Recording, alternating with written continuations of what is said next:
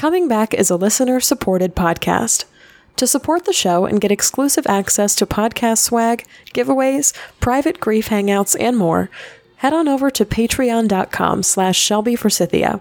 Support the show for as little as $1 per month and change or cancel your support at any time. Thank you so much for listening. Grief Growers, I am also setting sail on the 2019 Bereavement Cruise. To join me and a boatload of other grieving hearts as we travel to Haiti, Jamaica, and Mexico, go to www.comingbackcruise.com, where you can sign up to receive more information on the cruise's sail dates, grief presenters, and onboard activities. I'll see you on the open seas.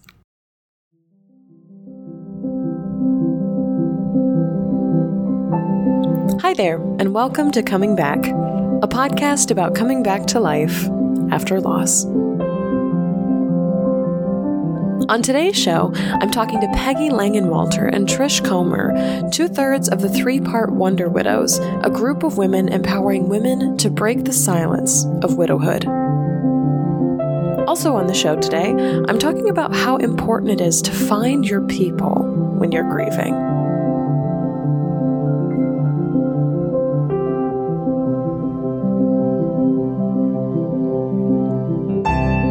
I'm Shelby Forsythia, an intuitive grief guide who speaks, writes, and teaches powerful truths on grief and loss. My mom's death in 2013 set me on the path to becoming a lifelong student of grief, and I use what I learned to equip others with the knowledge to heal and remind them that they are not alone. Because even through grief, we are growing. Let's get started.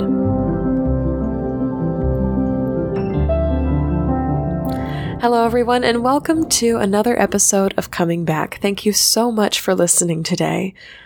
This week is a first in Coming Back history because the interview I'm airing in just a little bit is my first interview with two people sitting on the other end of the microphone. Trish and Peggy and I all had so much fun and shared some incredible stories, and I cannot wait to share our interview with you today. My conversation with Trish and Peggy reminded me how important it is in grief to find your people. I know that finding your people, like going on the search for someone or something or support or a network is kind of one of the last things that we want to do while we're grieving because the, the process of grieving, doing the work of grief is already exhausting as is, but there is so much connection and reward and support and reassurance to be found in finding our people. So, on today's show, you'll hear Trish and Peggy talk about how neat it was to find each other as well as to find their third member of Wonder Widows, whose name is Jennifer, and how they literally all sat around a table together and talked about what it was like to be a widow and the aftermath of their husbands' deaths. In doing that, they validated that each of the other's grief journeys were real and reminded them that they weren't going crazy, they were just grieving. And I think that that kind of listening and validating is so vital in the process of coming back. If you're looking for your people in the aftermath of a devastating loss, whether that loss is a death, a divorce, a diagnosis, I encourage you to join me and so many other listeners of this show in my private Facebook group called the Grief Growers Garden. It's a place online to share memories like photos and stories, but it's also a place to ask questions you're afraid to ask anywhere else or of anyone else, and to get validation that no, you're not going insane. You are grieving. You're going through the grief process. Your life has irreversibly changed and is changing. And the Grief Growers Garden is a place that I've created on Facebook online. It's a beautiful corner of the internet where you can start to put down roots again. You can start to have these conversations. I absolutely love everyone who's a part of the group, and it truly is a digital roundtable of sorts for coming back from the hardest moments of our lives. If you'd like additional support or would like to share some grief stories and questions face to face, I encourage you to join me for my next live Google Hangout. It's taking place less than a week from today on Monday, October 22nd at 8 o'clock p.m. Central Time. I'll be logging on and sending you the link to join me for a full hour for a discussion on grief and to answer your questions on grief and loss. This Google Hangout is open to everyone who's a supporter on Patreon of this podcast who has pledged at least a dollar a month or more to support the show. So go over to patreon.com slash Shelby Forsythia to make your pledge and you can join us on Monday. What's cool about Patreon is you can literally pledge the day of, like minutes before the broadcast and still access the link to join us live. And I really hope you will. It's kind of, think of it like a once a month booster that strengthens that find your people mentality and puts you in touch not only with me, but with the other grieving hearts who are walking this road to coming back. And of course, you can always find the link to pledge on Patreon and join us live in the show notes. Who are your people?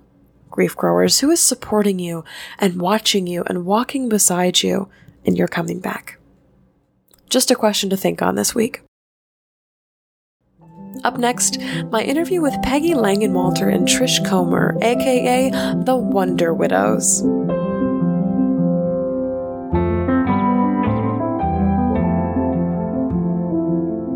Trish Comer and Peggy Langenwalter are two thirds of the three part group known as the Wonder Widows, three women who have come together to break the silence of widowhood. Trish is a holistic practitioner and instructor for over 35 years, and Peggy is a massage therapist and essential oils instructor.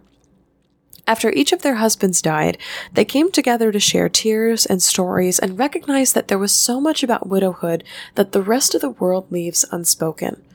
Trish and Peggy said, When the friends and family are gone, and when the flowers all dry up, what then? The question was the start of their soon to be public book called Wonder Widows Three Grieving Widows Coming Together to Empower Women to Break the Silence of Widowhood. You can subscribe to receive email updates about the book at wonderwidows.com. Well, grief growers, I am so excited to welcome Trish and Peggy onto the show today. They're also known as the Wonder Widows, and they will be coming with me on the bereavement cruise in March of next year. And I'm so excited because already before we've gotten on the mic today, we have had a ton of laughs. We've already had a couple tears. And as we all know here on Coming Back, it's not a real interview unless we've both laughed and cried. Um, so, Peggy and Trish, welcome to the show. Thank you, Shelby. Thank you, Shelby. Yes, and I am so excited. We're going to start off where we start off every single one of our interviews here on Coming Back, and I will ask uh, Peggy to go first to share your lost story, and then Trish uh, immediately after. And if you could identify yourselves voice wise when you come on and tell your story, that would be great for all of our listeners as well. Okay, that sounds great. This is Peggy, and Shelby, to prepare for this podcast, I did write down my story and I'm going to read it because I think that will help me stay on track and I can keep myself together and get through it all. Perfect. I did not know why I was reluctant to leave on a long scheduled business trip. My heart felt an intuitive tug as I put my suitcase in the trunk of my car and headed to the airport. Two days later, while still out of state, I received the phone call no one wants to receive. Mom, we're at the hospital with dad and it's serious. I've arranged for you to be on the earliest flight home in the morning. So began the next chapter of my life, as we like to neatly explain the difficult task of grieving and living life as fully as possible with a tattered heart. Dan had been hale and hearty when I left home. He had received an outstanding report from his doctor at his well patient annual checkup only eight days before. We had plans for a nice dinner out when I returned the next afternoon. Instead, two of our grown sons met me at the airport on my return, one on each side, protecting me.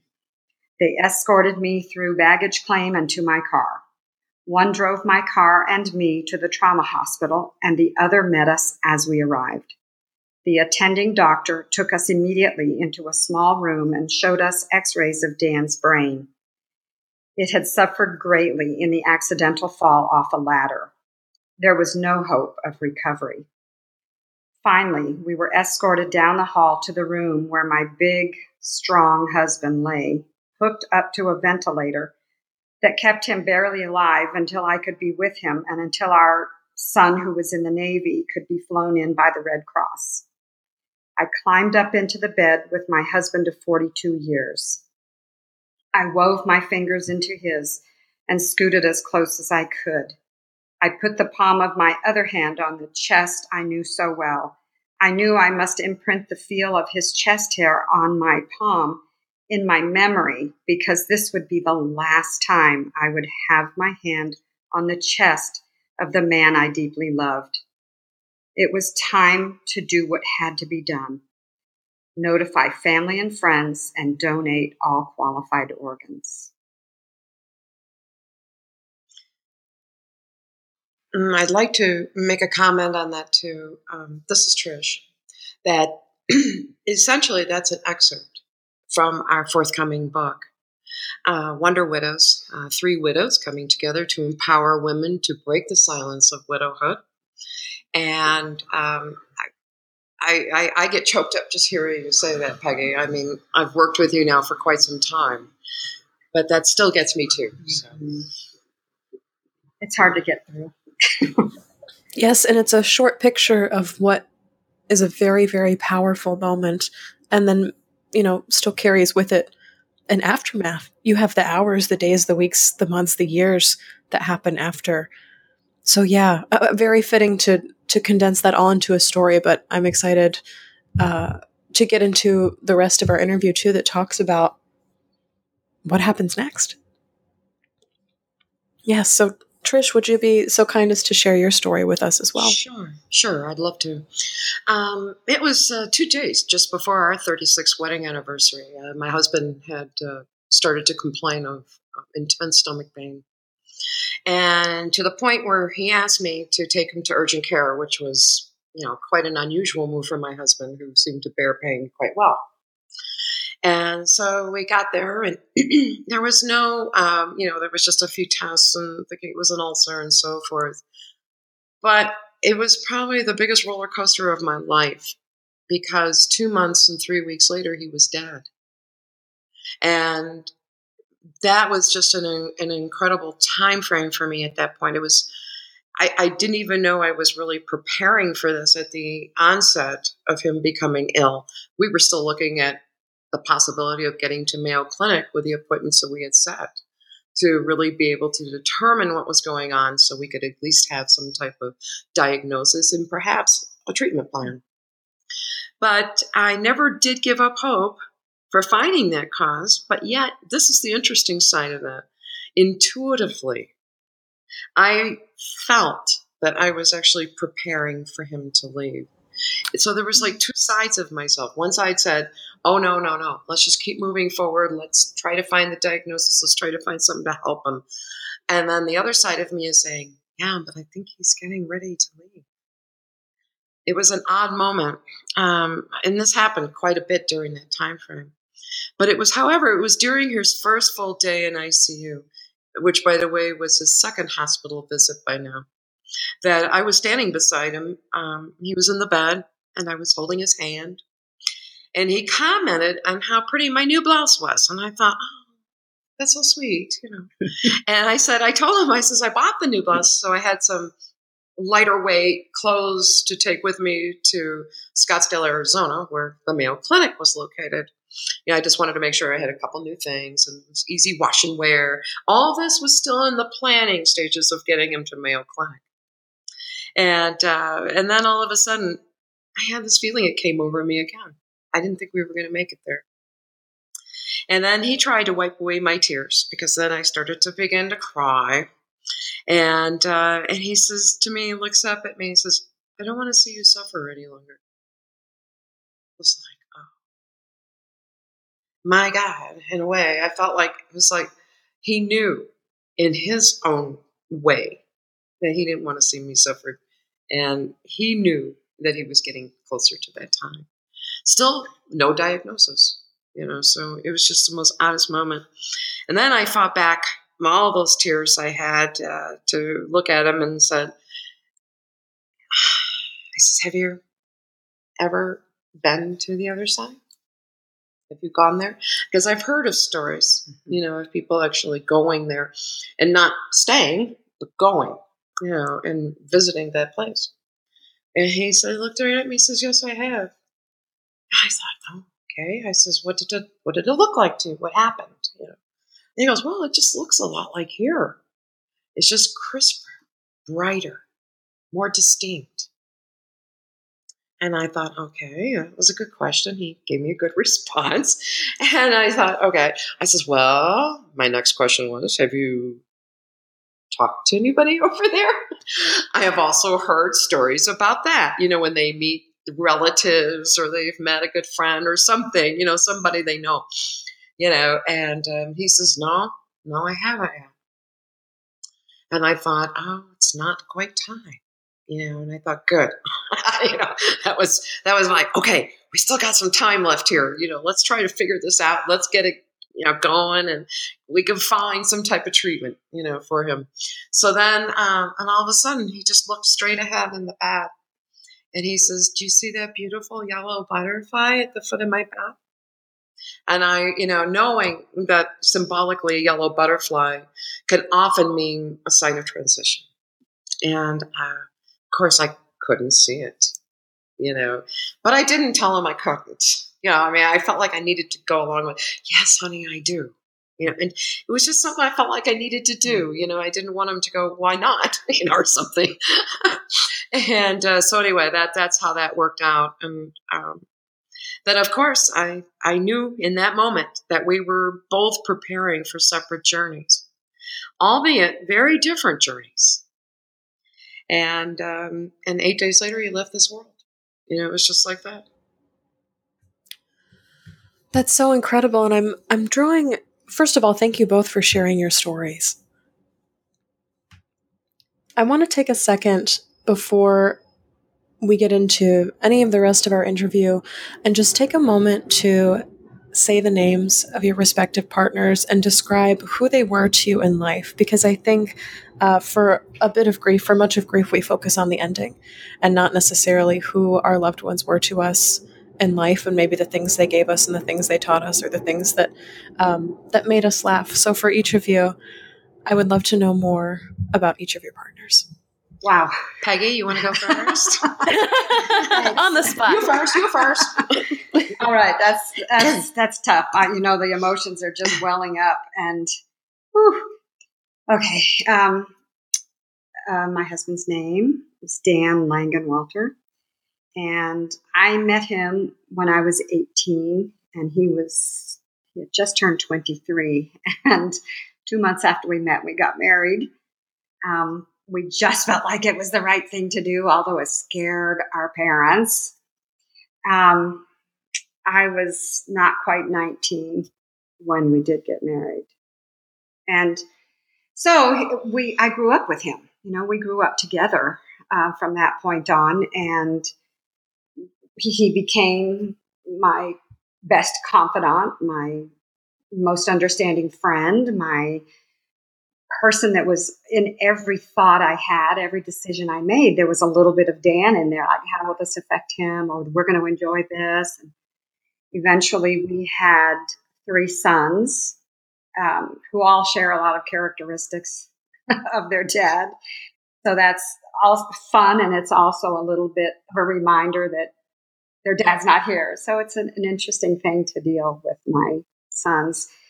And um, he was a grandpa to our two grandchildren that we had at the time. Um, he was, of course, like you, um, we discussed Shelby before we started recording. You know, I knew when Dan died. Well, there goes my sex life. that was that. Um, uh, he's, you know, the man I had known for all these years, for 42 years. And uh, everything in life has changed without him.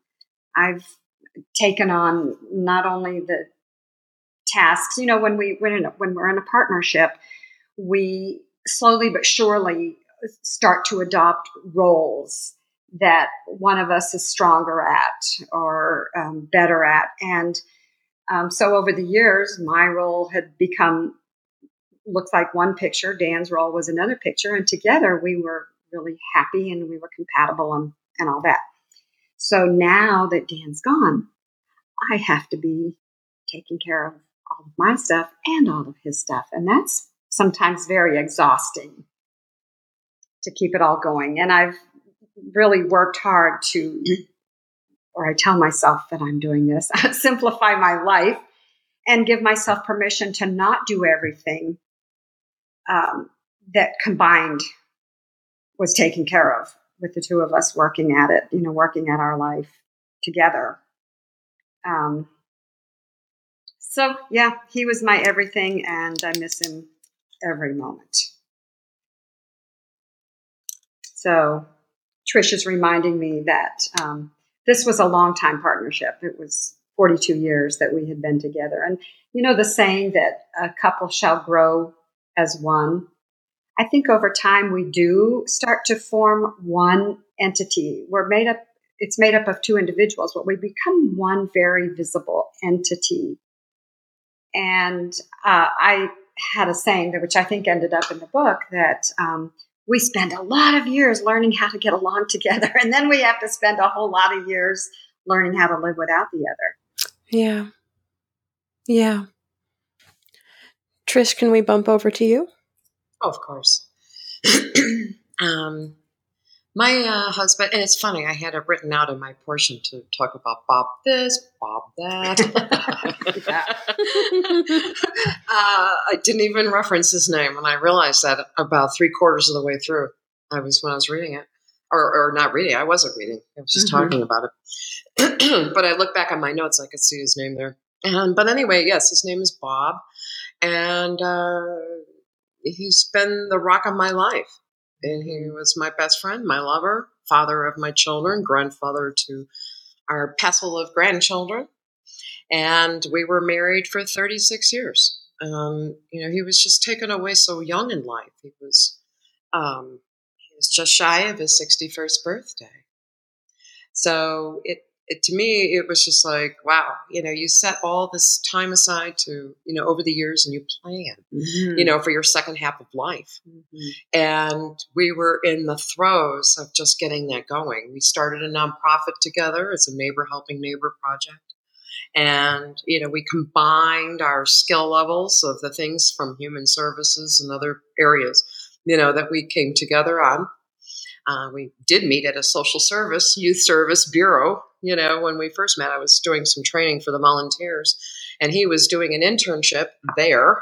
And, uh, you know, so I see this strapping, you know, six foot three, you know, very handsome, tall, you know, man, and caught my attention immediately. Oh, I knew as soon as I saw him, he was my soulmate. You know, there was no doubt about it.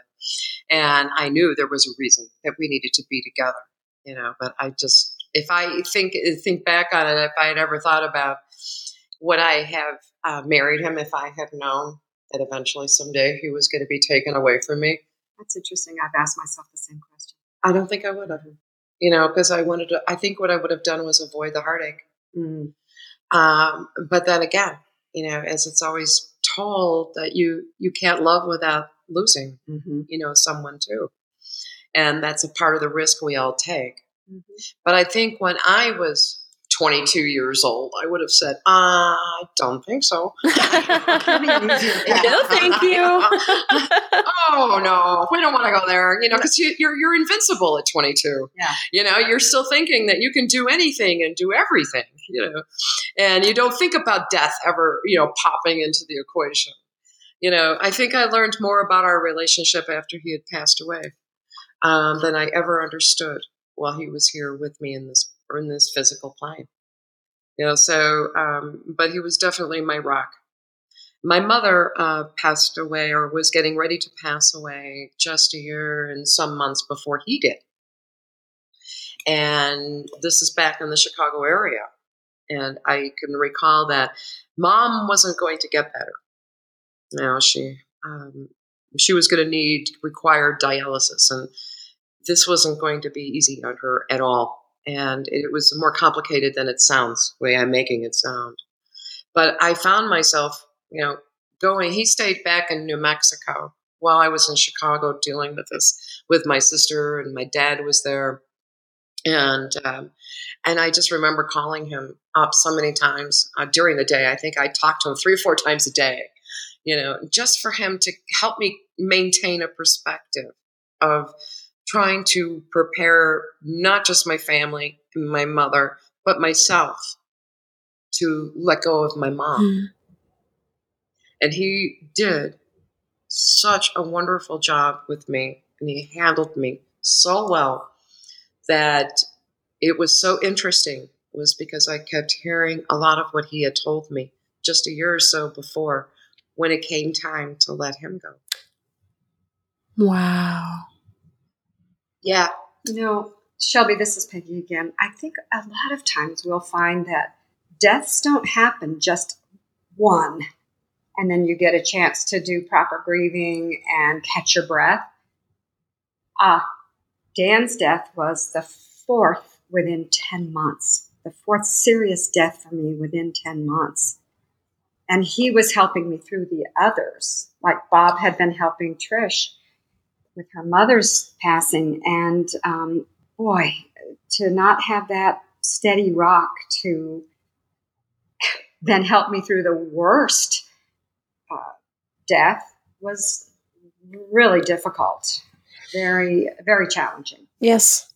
There's something that comes up a lot um, in the grief recovery method, especially with there's they classify relationships in two ways. They do relationships with loved ones, and they do relationships with uh, loved ones that that need to be mended or have some kind of reparations that didn't end well essentially or there was hardship or some kind of abuse or things like that. And and with loved ones it seems there's always this feeling of reaching out for someone who's always been there for you. They've been the rock they've been the steady they've been the everything. And when you go to reach out again they're not there.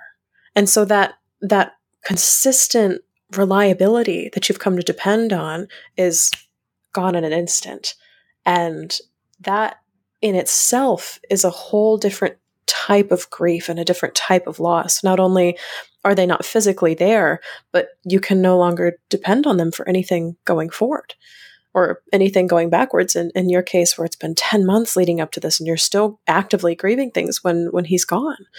Um, so yeah just acknowledging how hard that is and i say all the time uh, a lot of times in my written work and on coming back to that grief does not exist in a vacuum. You don't you get that perfect package you know i have lost something and then i take time to grieve and then life goes back to normal.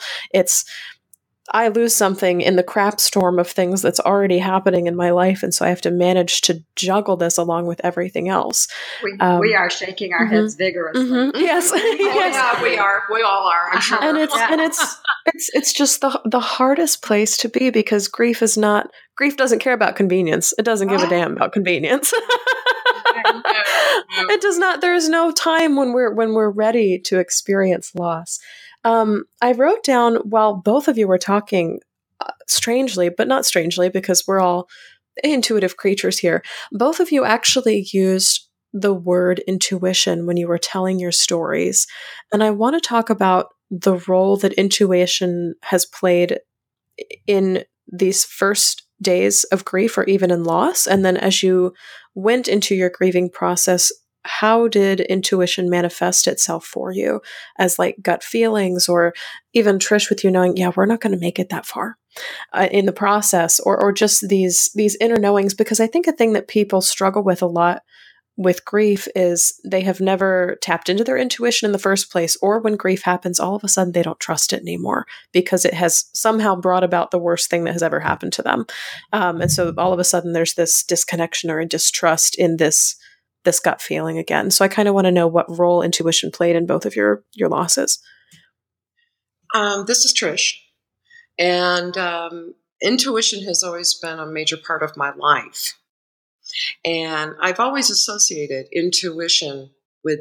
And there's so many different ways of saying this. Your higher self.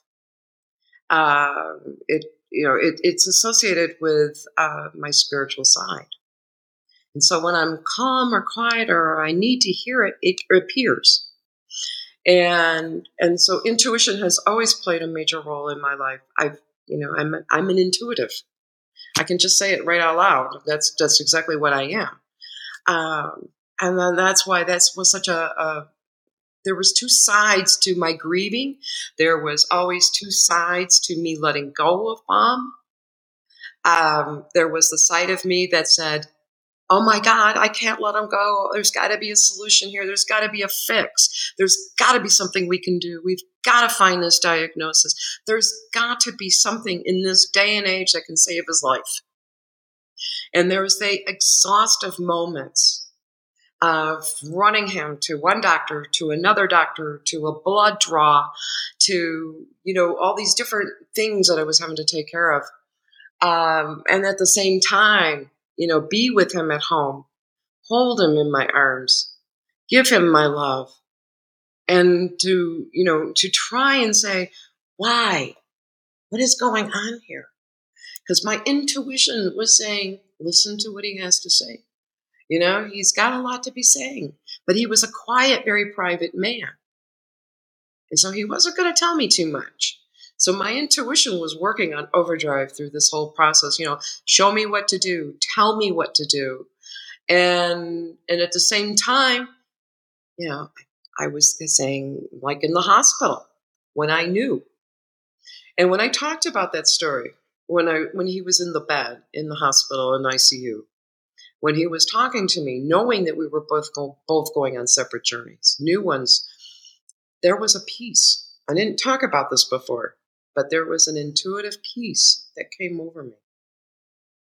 There was a side that knew, you know, my intuition knew that this was all in divine order.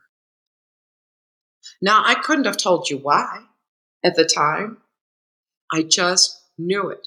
And the, the feeling I had at that moment was this, this, it was a calm, deep sense of peace in such a sharp contrast to the emotions that I was experiencing. The crying, you know, going to bed alone at night, you know, while I was in the hospital, crying myself to sleep.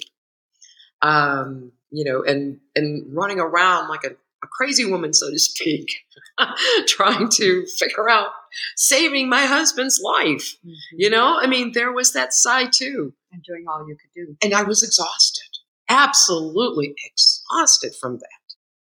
But what gave me the strength was the peace of knowing that it was all in divine order. I knew I needed to trust in the process, and I knew I was going to be okay. And I knew all was going to be well. So it was a juggling act. It was a balancing act, I guess you could say, more than a juggling act. So I, and, you know, I, that's where I had to learn and to give myself permission to feel both, mm-hmm. and not to shut one out in in you know in relation to the other or favor the other. I knew I needed to allow both to occur. That was very well said. And this is Peggy. And a lot of as Trish is talking, I'm shaking my head in agreement because our details are different. And she, although it seems like two months was a very short time to prepare for your husband's death, I had zero, I had minus time. Um, but as I was packing to leave town on that business trip, I got intuitive messages that I was going to be a widow. And I found myself I describe this in the book. I found myself talking out loud um, to nobody um, as I was finishing up packing about, well, what would happen if Dan were to die? And I was saying out loud, well, I'd be a widow. And I even got intuitive visions of how it would happen.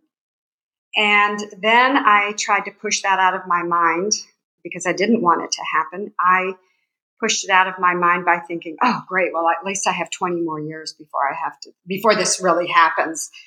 And um, I guess in some ways it, there was also this peace. I mean, I didn't feel a panic at all when I was getting these messages. And I um, felt calm, and I did not get another message that told me, to contact Dan and warn him not to do what I was seeing. It was going to be this like, it was going to be all right. I was going to survive. So, in some ways, that has helped me to tap into that through this time, saying, well, it wasn't totally a surprise and a shock, although there was plenty of that. Um, I did have that little bit of forewarning for a few minutes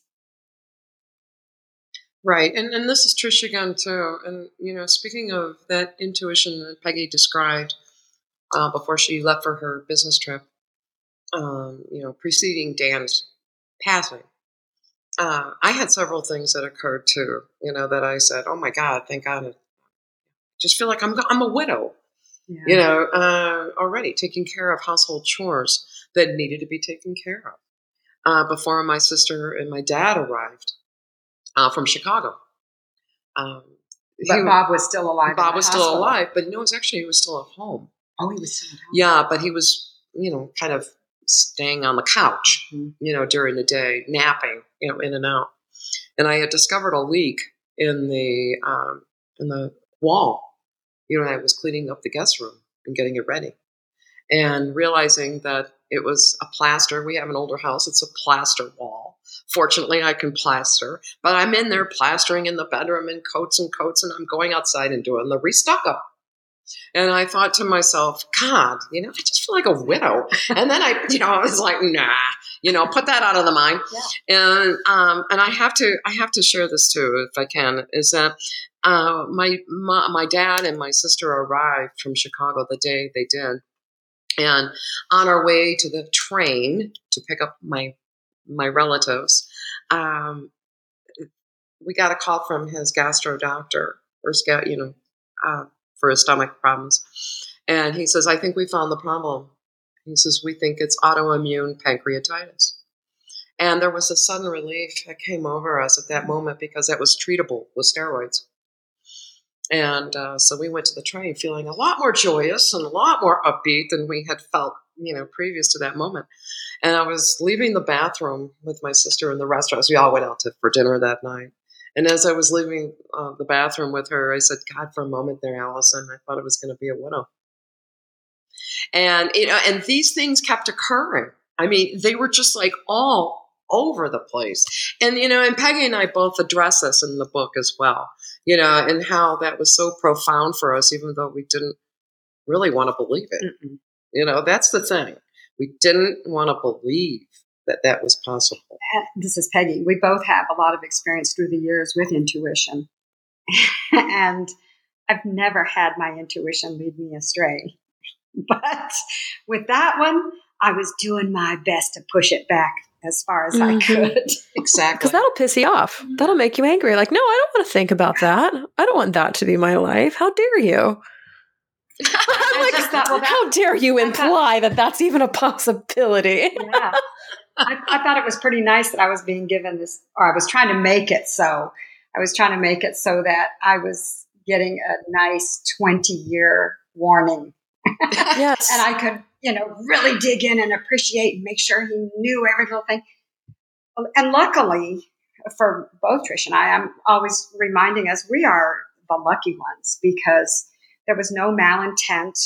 You know, it wasn't a horrific thing. Our husbands didn't die in war. There wasn't, you know, some terrible um, emotional feeling toward them that caused this death. Um, still, it's pretty painful, and the loss is great. And I will say this too that this is Trish again with the grief part of it. Uh, after Bob had passed away, I was so involved in my grief that mm-hmm. I did not receive or pick up on any intuition when my got I got the phone call in the morning from my sister back in Chicago. This is four and a half months after Bob had passed away. She calls me up and she says, with tears. I could tell then I knew.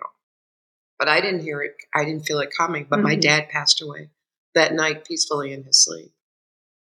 And I was just devastated. I just thought to myself, how in the world am I going to handle this? I said, you know, I just lost my husband. Now I lost my father. I lost my mother a year and a half before that. Mm-hmm. I was just like, please give me a freaking break. you know, I was just like, you know, it was emotional beyond belief. But I missed that cue completely. And it was because I was so focused on the emotional side of the grieving, not the intuitive side. Mm-hmm. Yeah, well, there's a lot of emotional, big emotional side to work through. Exactly. exactly. I want to get into what both of you referred to even before we got on the air today as the sisterhood of being a widow. And so I've interviewed, you know, several widows on this show. And I think what's so hard about it and what's so hard about different types of grief in general is finding your people, finding the ones who, you know, you walk into a room and you're like, yeah, we get it. You don't even have to introduce yourself or really get too far into your story before people are like, yeah, we're here and we, we get that.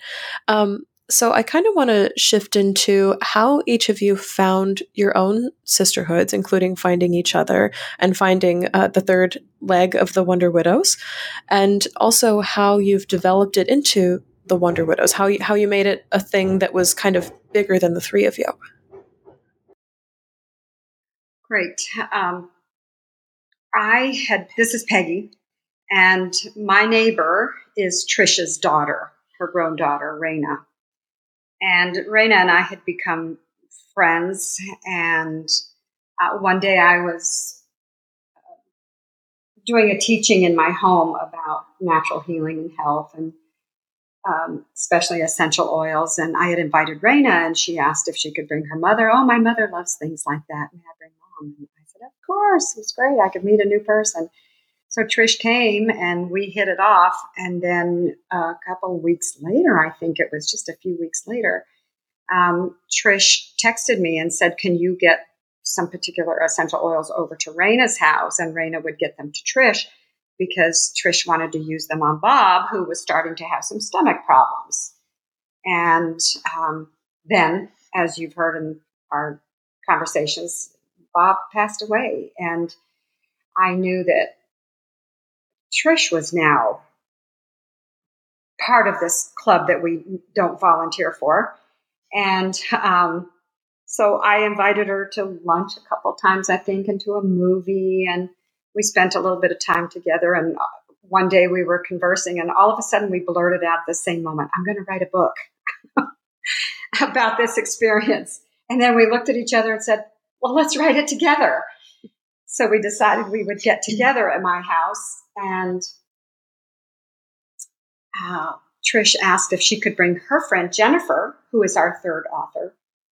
And because she knew that she had been through Jennifer's process of losing her husband about a year before you did, or actually, years? it was quite a few years. Quite a few me. years. Yeah. Uh, but she was also the one that was younger, yeah. and she, I think, she has um, a year or two on you. She does. Yeah. Yeah. And she was uh, pregnant with her second child Right. at six months pregnant when she lost her husband. And it was. Christmas. Yes, he So- did. He died on Christmas Eve. As, Yeah. she, as Jennifer will say in her little Texas accent, she'll say, Well, at least it wasn't on Christmas Day. Yeah. I so love it. The three of us, in fact, we invited a, another fr- a friend of mine too, who had just recently become a widow, and we had been friends for a long time. So it, there were, for a time, four of us sitting around the round table. And one reason we feel I have a big round dining room table. One reason we feel the round table is significant is that all people sitting around table have the same uh, value, the same weight in our conversation and our sharing.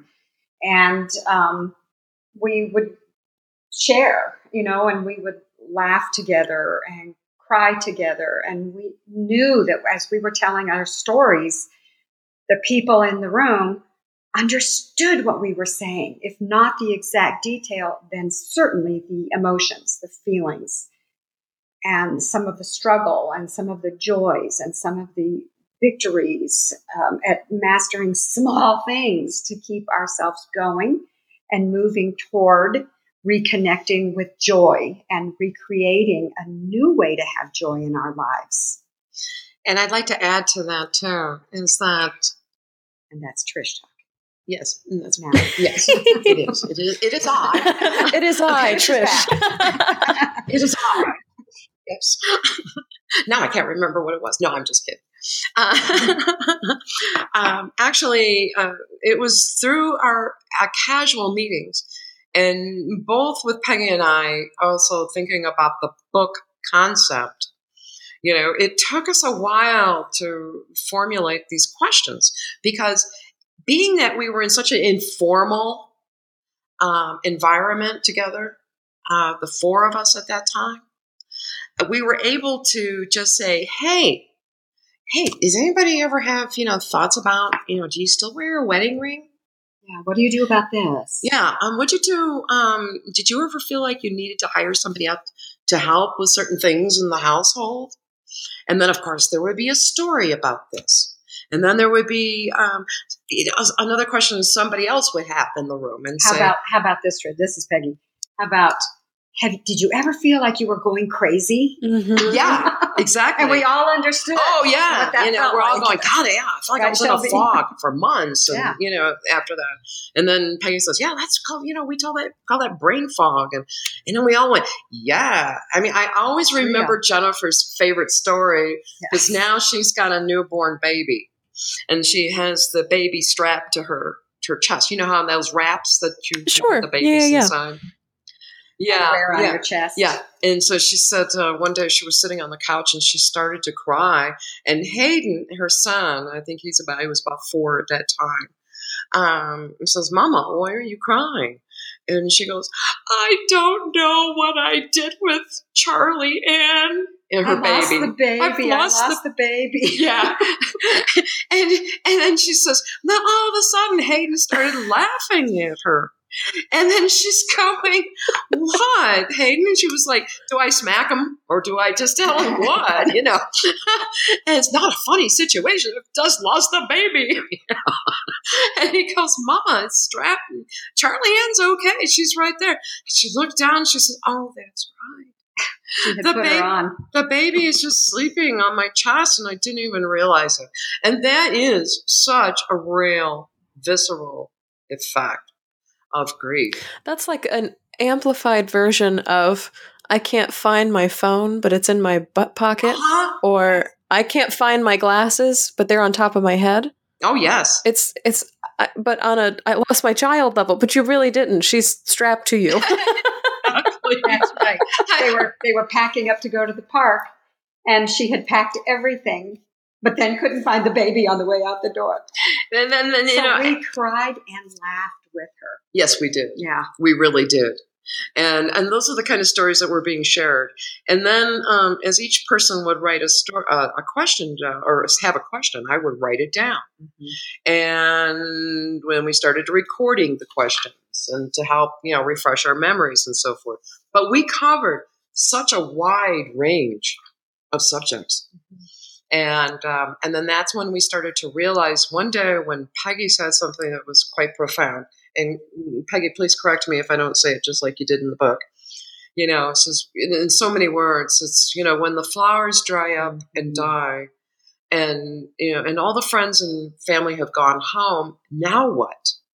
It's that is what we all share in that moment. You know, because we do. We've got our loving friends, our family, and and so forth, and all of the well wishers and the people that want to hold us and you know and say all just the right things and, and, and express their sentiments from the heart just be present. and just be present. They're Mhm. gone Mhm. one They- day. People go home, they go to their lives, Yeah. and, And, the beautiful flower arrangements finally dry up and die and start to stink, and you have to get rid of them, and then and then you're there by yourself. and then, what? what? Yeah, and that was a kind of a turning point for the book. And uh, that's when we went, you know what? If we're all feeling this way, we got to believe that more widows feel the same way we do. You know, that they do feel that isolation. They do feel alone. And and and it's something in society that people just don't want to talk about. And I am a writer. And then that was what makes this interesting. I was talking to a writing writer, a peer of mine in the writing business and um, and she says, "Well, who is going to want to hear about stories of widows?" and I was just like, um, "Hmm." Um, and she says, "Well, what can you offer the widow?" And I just looked at her and I said, "Inspiration to Hmm. move on, to get on with life, to re-experience that joy that was once there inside of all of us." I think one of the big, this is Peggy, I think one of the biggest things that our experiences in our book, our honesty in our book offers, is encouragement for women to embrace the totality of the grief process. Because as all three of us here now know, and many listeners know, within the healthy grief process, there are some, a lot of tears, there's some laughter, there are some ups, there are some downs. It's not a linear process. We go forward some and then we go backwards some. And some days we feel great and like, oh my gosh, I'm really coming along well. And then, and then maybe even the next day, without knowing why or how we were triggered, we're back in our closet crying.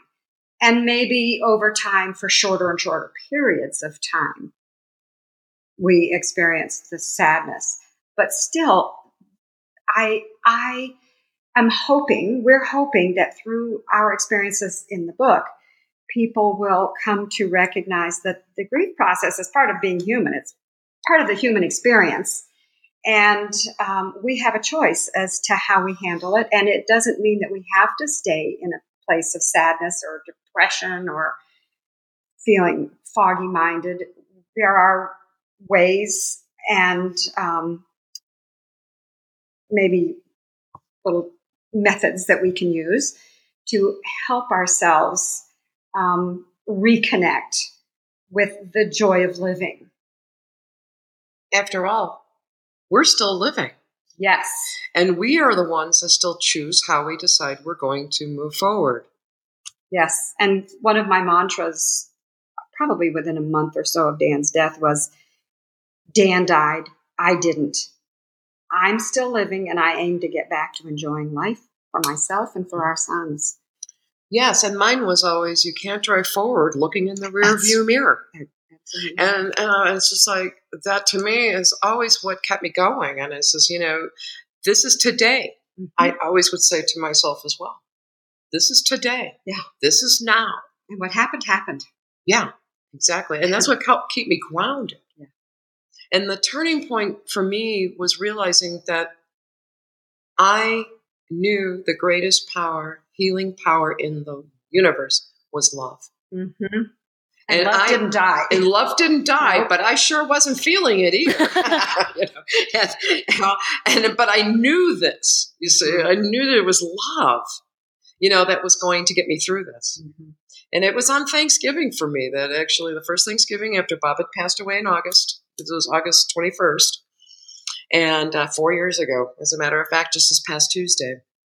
And uh, you may, never mind. So you know, I shouldn't have dated that, but um, that he did pass away, and, and it was on that Thanksgiving when I was watching my daughter's side of the family all get together and my um, my daughter's mother-in-law was also a widow that had just became a widow in January before Bob had passed in August and um, and I just watched the whole family coming together. She had her family right there. I just had my daughter, and I watched the love that was you know being shared and passed around. It was Thanksgiving.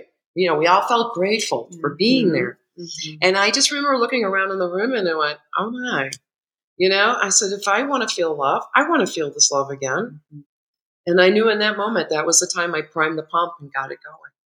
Hmm. And that was when I started expressing my love for my family and my gratitude um, for for everything I did have instead of instead of grieving over what I didn't have. Mm-hmm. Exactly. It was a choice of flipping that over to the other side. Right. You know, and these are the things that we want to be able to share, mm-hmm. you know, with other widows. Shelby, I'm thinking this is very much how our roundtable discussions went. One of us would be talking and sharing her story, and the other ones would be nodding our heads and saying, Yes, absolutely. Oh, yeah, I understand. but that's how this this is just like Shelby, you're just a part of that. Yeah. Mm-hmm. Yes, I feel uh, I'm at the table. uh-huh exactly and we would so invite you anytime to sit at our table I love it. I'm excited to move now into where we will actually be together in person, which will be at the Bereavement Cruise 2019 next March. Uh, I've got couple listeners signed up so far to come on the boat with all of us, but I'm so excited. Oh, For all of you listening, there's still space. There's still staterooms. We would love to have you. Would love to meet you, Peggy, Trish, and I all together. Um, can you go into the workshop that you're going to be leading on board, as well as what your previous experience is, if any, with the bereavement cruise? We. This is Peggy. We. This will be our first bereavement cruise. Woohoo! Yeah. Yay! We're all first timers. we are. and we're all learning the ropes as we go along. And um, Trish is going to begin to introduce, and then I'll jump in here about our workshop. Sure, thank you. Um, the, the the two of the three of us Wonder Widows, um, Jennifer is unable to be with us uh, due to it's during the school year, Mm. and her children are still quite young. Um, but uh, Peggy and I will be there, and we're going to be presenting a workshop aboard the Oasis of the Seas on March 3rd through the 10th. And uh, the intent of our book is to break the isolation and silence of widowhood.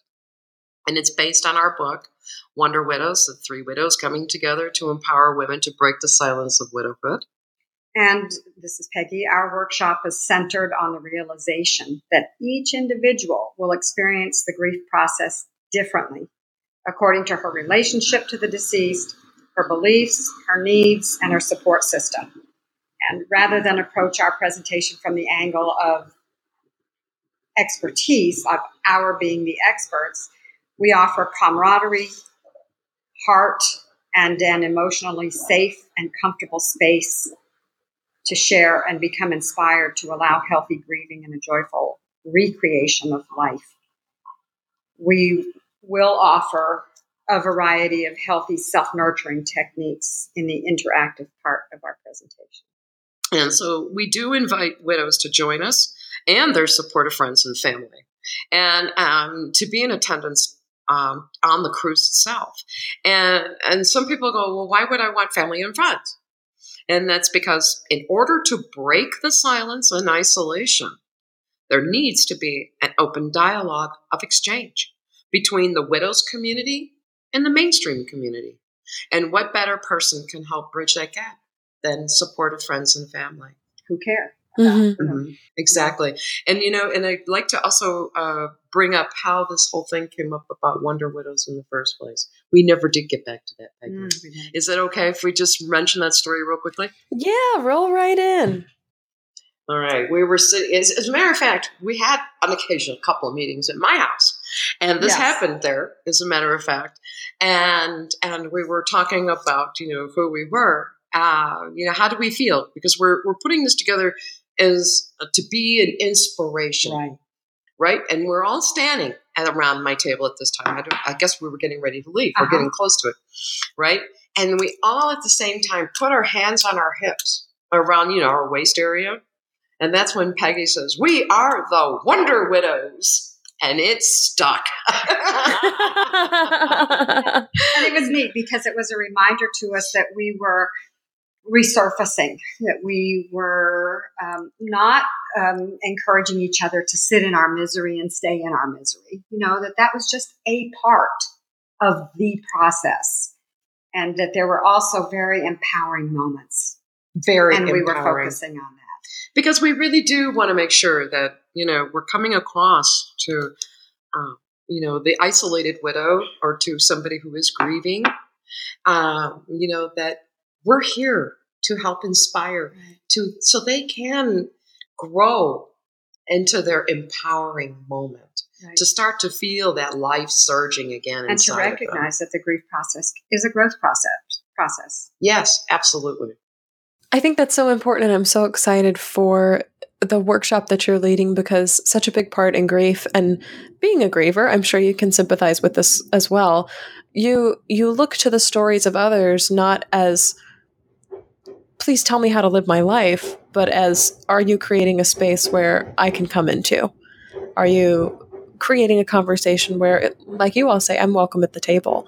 And I think that's really important, and it's it's kind of fitting for the whole theme of the bereavement cruise, but especially to specialize in widowhood, which has its own unique set of of challenges and emotions and an array of, I mean, new identities to take on. Essentially, um, is really powerful, and it's so important that you say too that this is open to family and friends of widows because this is very similar to like minority groups here in America. Because we can do all the work that we possibly can among ourselves. Women's groups can do all the the, the work we possibly can within women's groups, but what really gets us connected to each other is having conversations with what you would call quote unquote the other, the people who are outside of the circle, who are not who are not yet widows or who are not women. So women right on. cross the bridge and talk to men, and and vice versa. Men come into the women's circle and say, "How do I do this?" And uh, and in the same case with widowhood as well, it's we do as much work as we can amongst ourselves and get the answers and and do you still wear the wedding bands and the guidance and you know how do I handle finances and things like that. But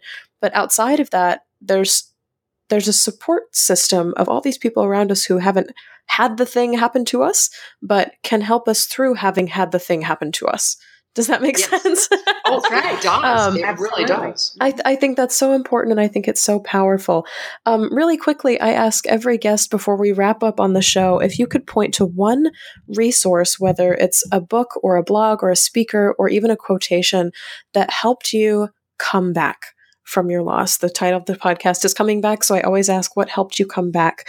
Um, I'd love to know from each of you another resource that our listeners could use today, aside from your book, which is obviously going to be very high uh, on my list of recommendations today.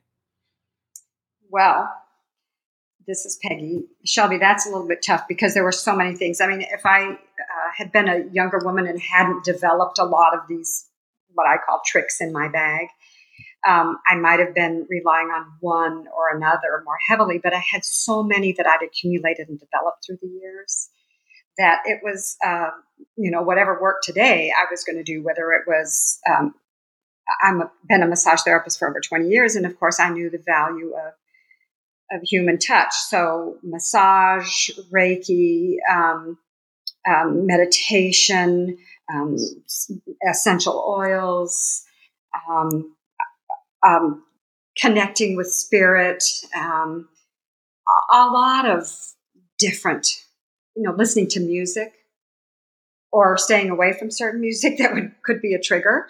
You know, we we each learn what's going to help us feel better. So there was quite a variety, I would have to say, in my case. And one of the things that did help me, as I mentioned earlier, was just realizing very pragmatically that I was not the one who died. I still had life in front of me, and I still had the, that gift of life to enjoy as much as I could. And I feel like that's one way that I can honor Dan is to live my life the best I can. And uh, this is Trish. The uh, I, it's funny. Uh, Peggy and I have never really truly discussed this or asked answered this question in front of each other as in detail as we are right now.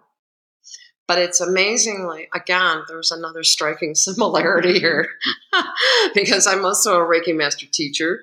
I've been a holistic practitioner, I teach stress reduction, I teach um, meditation or mindfulness meditation. And I've been doing this for over 35 years. It's funny, I had never put that together until it came time to write out our biography for our, the cruise. And I was just like, wow, it had, wow, Look at that. it's been a long time. I haven't been sitting around doing nothing all these years. exactly.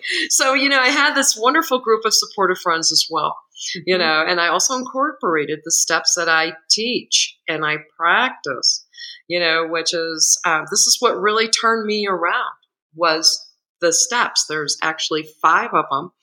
And uh, one of them is I created a statement of intent. I started my forgiveness. Oh my gosh, did I start the forgiveness? Um, that was this is none of these were walks in the park. Trust me. I mean, there was good days, not so good days, you know, but I kept it up, and and of course, gratitude, having gratitude for being alive, having gratitude for my family, for my friends, and if I couldn't think of a darn thing on a really crappy day, I would just go, I'm grateful for the sun shining, and just that was it. but hey, it, it has to come with feeling, and that's what I used. And I was like, yes, I am grateful. Fortunately, we live in a, a, state that has sunshine more than 300 days a year. So that was an easy one for me. But the other one was also love. Again, I had to keep in forefront of my mind I'm alive. I have a choice. Yes, I choose to love. And to me, that was one of the most important things. And then, of course, the last thing I did was, you know, this also was creating new memories you mm-hmm. know, and it was making a conscious effort to do that. So a lot of what I did was journal, meditate, did Reiki, and none of that came immediately. I want to be able to say how important that is because really in the very beginning stages, yeah. I could give a rip about any You're of that. Surviving. Seriously, I'm not. Make I make myself sound like I'm walking on water, which I wasn't by any means. Oh, I can tell you, she's not. so yeah, that there were so many things that I incorporated as well.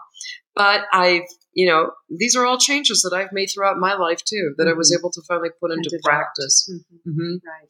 And um, and all the healing had taken place, and you know, with what I've uh, that I've learned over the years, and it was quite cathartic.